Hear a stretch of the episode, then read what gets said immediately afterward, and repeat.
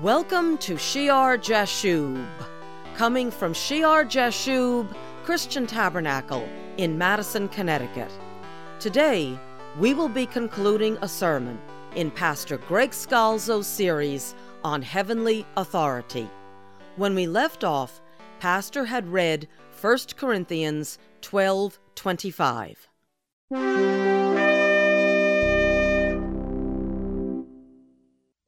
Do I care for what happens in the life of my brother and sister? If I see them toiling for the Lord, do I care? Or do I sit back and just desire to receive? Now, there is a part that we need to receive. Sometimes we become so prideful we can't receive. You know, we need to be able to receive care and give care. And then the body works together. Every cell needs the other. But when it's always a one sided street, that's not care. That's focusing on self. We need to be able to receive care, but we most importantly, when we read this, have to say, how do I provide care? How do I give care? That the body would be whole, that the body would work together. It's composed this way by God, it's designed this way by God and all the parts, all the members are useful and necessary. No one more important than another, and it all agrees with what we studied. For you are all brethren, Jesus taught. We need from this to see the individuality of our call, that each of us needs to do our duty, our service, know our service, our ministry, Know the gifts that God has given us. Seek the gifts, not quarreling with each other, not envious that we're not in that position or place. There is no one in the body of Christ that shouldn't be useful to his or her fellow members. And we need to know our service, our gifts, and the working that God desires to do through us to care for one another. Paul, the mouth, can't fulfill God's calling without the help of the rest. He needs hands, he needs feet, he needs the rest of God's body. And so the honor of the work does not belong just to Paul, does it? But it belongs to all the body. There are unnamed Christians who helped Paul, fed Paul, helped Paul in some of his worst moments so that he could go from city to city and preach the gospel. We're not islands. Some people have an island mentality. Well, I'll keep my family a certain way and I'll keep my life a certain way and let the rest of the world go to the devil. It doesn't work that way. We're not an island. What happens outside will affect your family. And if we're not actively desiring to see the gospel of Jesus Christ go forth, it will come and visit us at our very doors. And if there's mouths, there needs to be hands and feet. One person can't do it. Moses needed both his hands held up. If Moses needed both his hands held up, then every minister of God needs help. We have to work together to accomplish what God has called us to do. And so you read here in verse 26 and if one member suffers, all the members suffer with it. Or if one member is honored, all the members rejoice with it. Now, verse 27 you are the body of Christ and members individually, part of the whole, not mindless ants with no personality, no differentiation, just the opposite, but you're part of the whole. Now, you are the body of Christ and members individually. We know Peter, we know James, we know John, we know all the individuals in the scripture. You know the people that are Christians around you. You're individual members and you're part of the body of Christ. And God has appointed these in the church. And then he goes on to list the different offices. And if we are where we should be, with the Spirit's guidance, if each individual is where he or she should be, then together, corporately, led by the mind Christ Jesus, in the power of the Holy Spirit's gift, you have a tremendously powerful body. And if not, you have an epileptic body, and you can understand why you have all the frustration and failure we have seen in Christian history. And God has appointed these in the church. And what are they? We've read about the gifts. Now we read about some of the offices. And they're listed here. And God has appointed these in the church, and He gives the first three in order of importance. First, apostles. Second, prophets. Third, teachers in the church. Those are three important high offices in the church apostles, prophets, teachers. After that, miracles, workers of miracles. Then, gifts of healing, gifts of healings, again, plural. Helps, encouragement helps. Those are able to give the coal and the logs that are needed to burn to make the engine go forward. Administrations, varieties of tongues.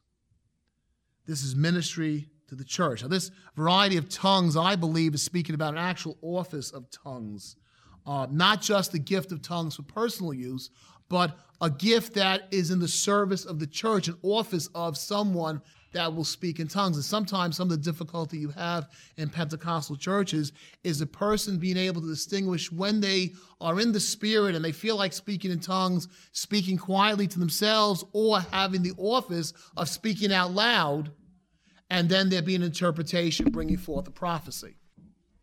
One is a gift to the individual and really accessible to all, um, and one is a, an office. Verse 29 are all apostles, are all prophets? Are all teachers? Are all workers of miracles? Do all have gifts of healing? Do all speak with tongues? Do all interpret? And it's a rhetorical question, and he's saying clearly not. There are different offices. But I don't think, I don't believe this is limiting our personal walk. When I read this, I don't see it as a limitation to our personal walk. It doesn't say that you can't have healings if your office is not healing. You can't speak in tongues if your office is not that of someone to speak in tongues for the church service. Jesus said these signs will follow those who believe. We have access to these gifts, but there are those that are called to a specific office of speaking in tongues, of having the ministry of healing. They have they serve as those who minister forth healing. Yet all can speak in tongues privately, all can expect for God's healings, all should be able to help, all should desire to know God's word, all can receive a leading or a guidance from God through the Spirit. These are specific offices that are given for the edifying of the church. It does, however, though, make you question the basis for the teaching that you must speak in tongues to show that you are baptized in the Holy Spirit. Certainly, if a person lays on hands and there's a healing. Certainly, if a person is anointed and feels the baptism of the Holy Spirit and speaks like Peter, there are different manifestations of the Spirit, not just speaking in tongues. Though I believe every believer, if they seek for the gift, will receive it. Are all apostles, are all prophets, are all teachers, are all workers of miracles, do all have gifts of healing, do all speak with tongues, do all interpret. And then he says, but earnestly desire the best gifts. That's the beginning of verse 31. Um, and that word best gifts, best means stronger, better, nobler. We should all earnestly desire the best God has for us. We shouldn't be satisfied. We should desire more. The greatest that God has for us, we should desire. We should be content and not envious of those that have other gifts, and at the same time say, Lord, give me the most you have for me. I want the best gifts you have for me. And some things, obviously, the best gifts are critical. It's critical. We all need to know, we all need to have a revelation of the Word of God. Some things are just critical.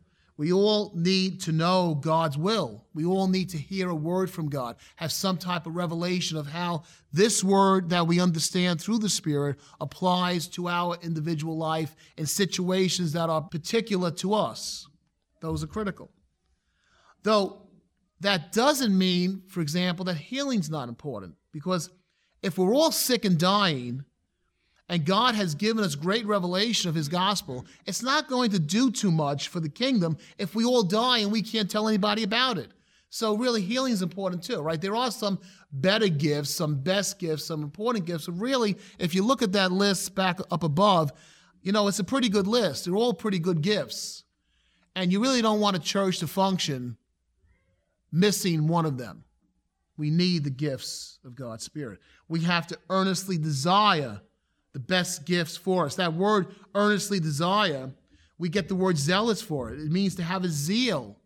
Zealous comes from that word. To have a zeal for, to be zealous towards. That's the attitude we should have towards the gifts of the Holy Spirit, towards the offices of the Holy Spirit, which is exactly opposite of saying, well, that all just passed away back in 70 AD, except, of course, for pastors and teachers, because we need them now, and everything else is gone doesn't agree with the Bible. Earnestly, Paul's saying, he's not saying earnestly desire the better gifts, the best gifts for only 20 years until the temple is destroyed. Doesn't have a qualifier like that. Earnestly desire, be zealous toward, have a zeal toward the best gifts. And that agrees with what we studied in Luke, right? So I say to you, ask and it will be given to you, seek and you will find, knock and it will be open to you. For everyone, everyone who asks receives, and he who seeks finds, and to him who knocks it will be opened. If you then, verse 13 of Luke 11, if you then, being evil, know how to give good gifts to your children, how much more will your heavenly Father give the Holy Spirit to those who ask him? Ask, seek, knock, be zealous, earnestly desire the best gifts. Matthew 7 11. If you then, being evil, know how to give good gifts to your children, how much more will your Father who is in heaven give good things to those who ask him? These are the good things of God. These are the gifts of God. Ask, earnestly desire the best gifts. And really, there is an excellent way. Paul while he's talking about the very best that God has for you in these gifts and telling you to desire them, he takes the opportunity to say at the end of verse 31, and yet I show you a more excellent way. Now, he's not telling us don't desire the gifts, right? But while he's speaking about the best gifts God has for you, he uses the opportunity to say, and yet I show you a more excellent way. What is the best that God has for you? And what is the motive behind the gifts, these supernatural gifts God has given you? And what is the goal of these offices that God is appointing you to? And what is the essence and the purpose behind the gifts? And really, that essence and purpose is the greatest gift of all that the Spirit uses to fill the body and make it alive. What does this body need? What spirit should this body have to make it not a dead body, but a living body. And God willing, that's what we'll talk about next time when He shows them the greatest gift of God. Heavenly Father, we thank you for your word. And Father, I just give you thanksgiving this morning that your word gives us clear guidance and clear revelation of the people we should be. In Jesus' name we pray. Amen and amen. Join us at shiarjashub.org to experience our redesigned website features, including special messages from Pastor Greg Scalzo.